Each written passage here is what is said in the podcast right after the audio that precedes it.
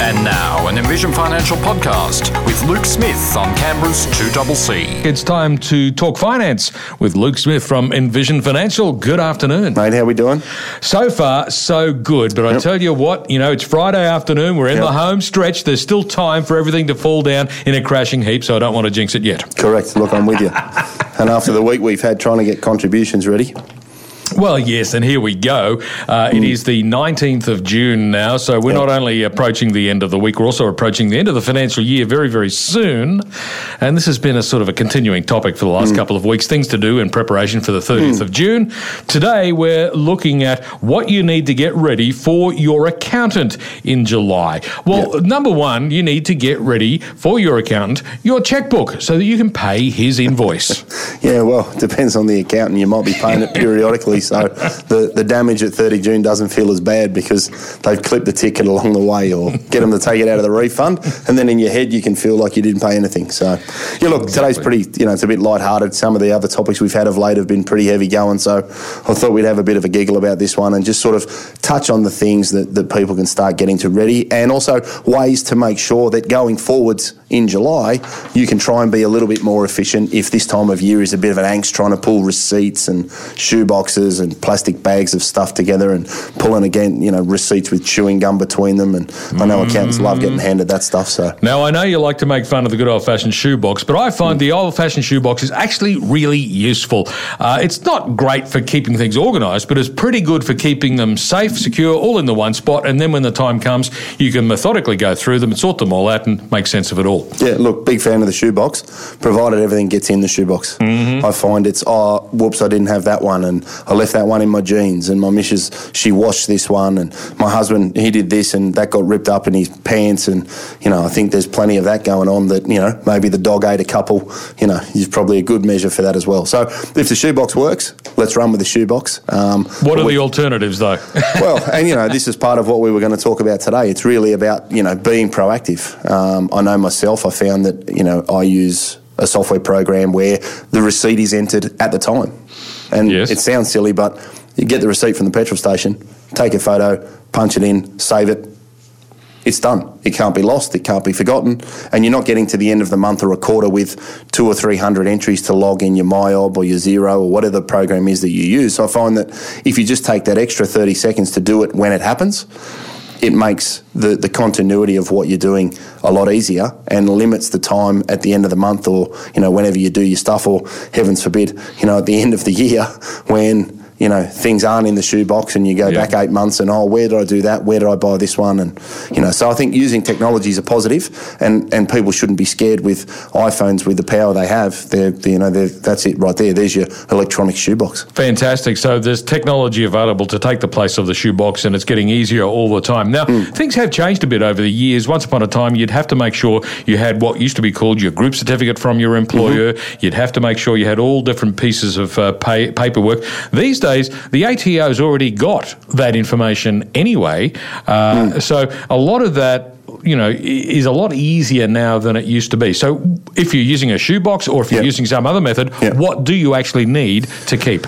Well, I think, as you say, they've done a very good job of integrating the key things, um, and, and that obviously makes it easy for people that have limited situations where they need to go outside of a group certificate or something that's lodged with the ATO, the odd working boot, uh, et cetera, et cetera. Um, for the self-employed people, obviously, you've got um, the receipts of expenses, things that have been purchased, and obviously you're going to be running some sort of software to allocate them into the various category that's appropriate.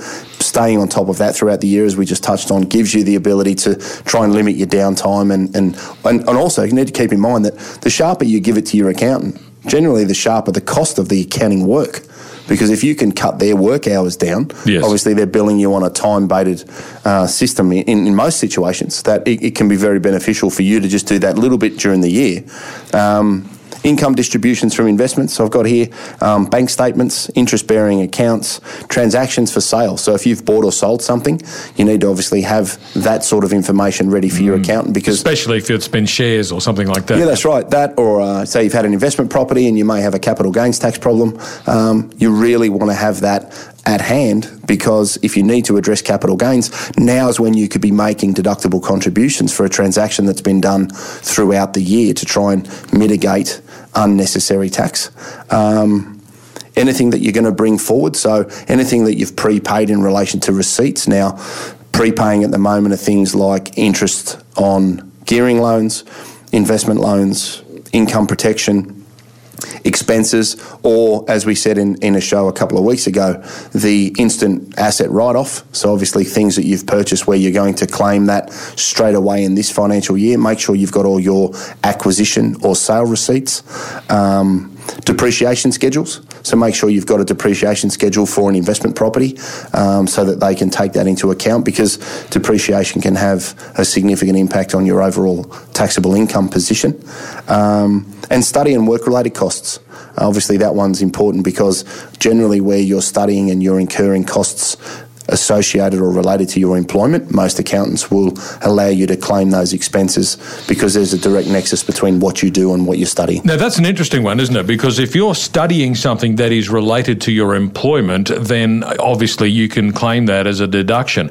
But sometimes you might be studying something just for the fun of it. And that's, yeah, exactly. And look, that's where, you know, preface that with check with your accountant because if, you know, you're a, builder and you're studying, you know, reflexology, yeah. Um, it might be very difficult to say that that's related to work. Although maybe you aim to become a reflexologist, that's and, cool. and so you're yep. doing the study in order to improve your employment opportunities, yep. even though you're not actually earning income from that at this point. Yep. But I guess that one is a question for the accountant. Exactly. exactly. And I think they generally want to see a, a, clear nexus between what you're doing and what you're studying. Yeah. Um, and also then just keep in mind that maybe you pay it, maybe your employer pays it. If your hmm. employer mm. pays it, you don't want to be claiming it, or you could be potentially double dipping on all that sorts of trouble with that. Correct. Yes, exactly. Now, of course, the difference between you and me is that you own your own business, and here I am. I'm working for a business, so I'm uh, you know paid a weekly wage or a salary, mm. whatever you like to call it.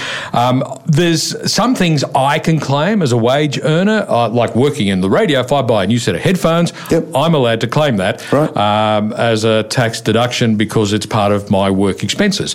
If the company buys it for me. Obviously, I can't claim it because I didn't buy it. Uh, but uh, what sort of things do people who are in my situation, they're simply uh, a salaried or wage earning employee, um, what sort of things do they need to keep in order to make those claims? Do they need to keep all the receipts too? Yeah, look, again, I think it's always best to think about if anyone ever questioned this, how would I prove it or defend it? So that's why I say if you can keep the receipts and the proof of purchase, the proof of sale in relation to properties and assets, or anything that's work related that you're going to claim, it's always easier that if someone comes knocking a little bit down the road and go, hey, show me the receipt for those headphones because you've claimed 10 sets of headphones in the last four years. Mm-hmm. Now, that may or may not be possible, but. Oh, we go through a lot of headphones around here, temper tantrums, you know. I like it. Um, yeah, so again, I, th- I always work on the basis that it's very easy, or it's much easier to prove something with the receipt or the electronic copy yep. or whatever it may be um, than to say, oh, well, I did yeah. and bring anything into question. So, and then, of course, if you're in your position as you are an owner of a business, there's more things you can claim, aren't there? Well, again, it's it's relevant to most situations. So it's always about again engaging with your accountant, and this is where a lot of people go, "Well, I'll just do it myself." Mm. But as somebody says regularly, you don't know what you don't know. Yes. Um, and that could be an instance where, you know, you may not know that you're missing out on a number of deductions that you could legitimately be entitled to, which could far outweigh the cost of using an accountant. Yes. And also the peace of mind of knowing that things are accurate and you, you know you, are bulletproofing your position um, from an accounting standpoint. So and it's about getting the right professional advice from the right professional for the right purposes. At the yeah. you know it, it, obviously you get your car fixed by a properly qualified mechanic. Yep. If you need financial planning advice, we talk to Luke Smith. But if we need an accounting uh, uh need any accounting advice, yep. we speak to an accountant. Exactly, and that's that's where I think you need to engage with the party that is relevant for you, and just remember that you know not all all accountants are the same. Yeah. Some are business specialists, some do mum and dad returns, some do small business. So find an accountant that's right for you and, and make them aware of your broader situation because the more information that you can give someone, the, the more under, a better understanding you can have about what you can claim and what you need to keep and how you can streamline the processes.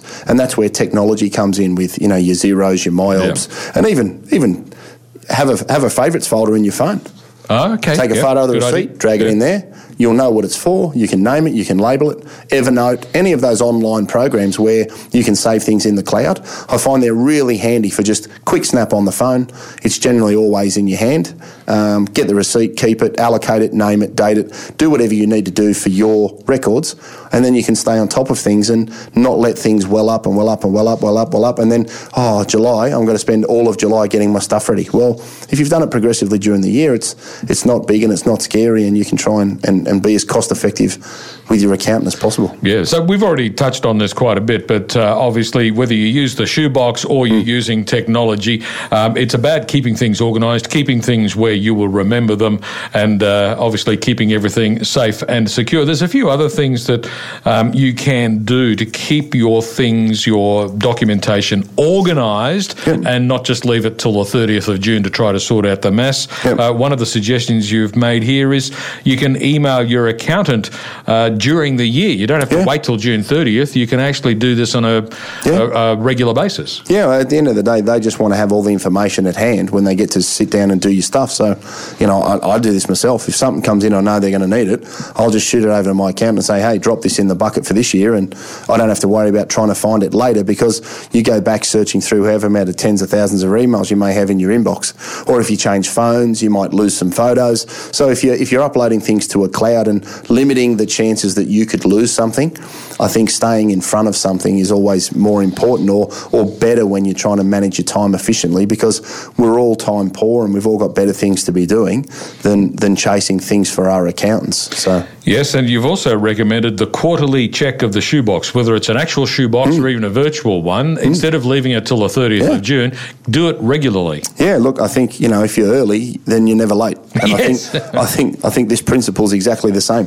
If you can stay on top of things when you do them when they're fresh in your mind, you know, and you think about going shopping yourself. If you walked out of Woolworths with a receipt, quick photo on the bench, throw it in the bin. You've got it in the phone, and if that's you need something off that, then you're always going to have it. So, being prepared and being consistent, just like investing, good consistent behaviours can provide efficiencies and, and, and more positive outcomes. You've also got a couple of suggestions about how you make payments that can also help mm. you be more organised. Uh, one of them is to set up regular payments, so it's a set and forget. You don't even have to think about it; it yeah. it happens by itself. Yep. And the other one is uh, make payments annually where possible, yep. so that you only have to record one transaction. Exactly. So if you're going to pay something now, make an annual payment. You don't have to find 12 entries in a bank statement or whatever it may be in relation to what you have. Um, and I, I find if you have everything come out on the first of the month, or have a consistent date for all of your things so that you know if you're ever trawling back through a bank statement and the accountant says, Oh, where can you find those headphones? You know, okay, it may have been entered on part of my work expenses that get taken out of my salary on the first of the month. It could be a depreciation, it could be anything. If you can try and have everything coming out on the similar day across the board, then you know you've got to have money in the account. You know it's when it's going to come out, and it's a lot easier to look for. Just simple tricks to keep organised. Today we're talking about what you need to get ready for your accountant in uh, you know the next few days, really, because mm. the 30th of June is just around the corner. What you need to get ready for your accountant, of course, is your very best smile. You want your accountant to be on your side. Listen, we've talked about uh, your shoebox, keeping all your documentation, how to keep it well organised uh, yeah. ahead of time. Uh, what are your top three tips for people to get things under control? Look, I think the top three tips are things we talked about before the break. I think use technology. It's your friend. Yeah. You know, the vast number of people live and die with their hand glued in, you know, their phone glued in their hand. So why not use it? If it's there, quick snap, save something, use technology, use a cloud, use you know your Evernote, your OneNote, something where you can just drop everything in there into one bucket, which is your electronic shoebox. If you're going to use the shoebox, keep using the shoebox and be consistent. You know what I mean? You might want to leave it on the bench at the front door because you don't want to miss the odd receipt because that can actually get quite expensive.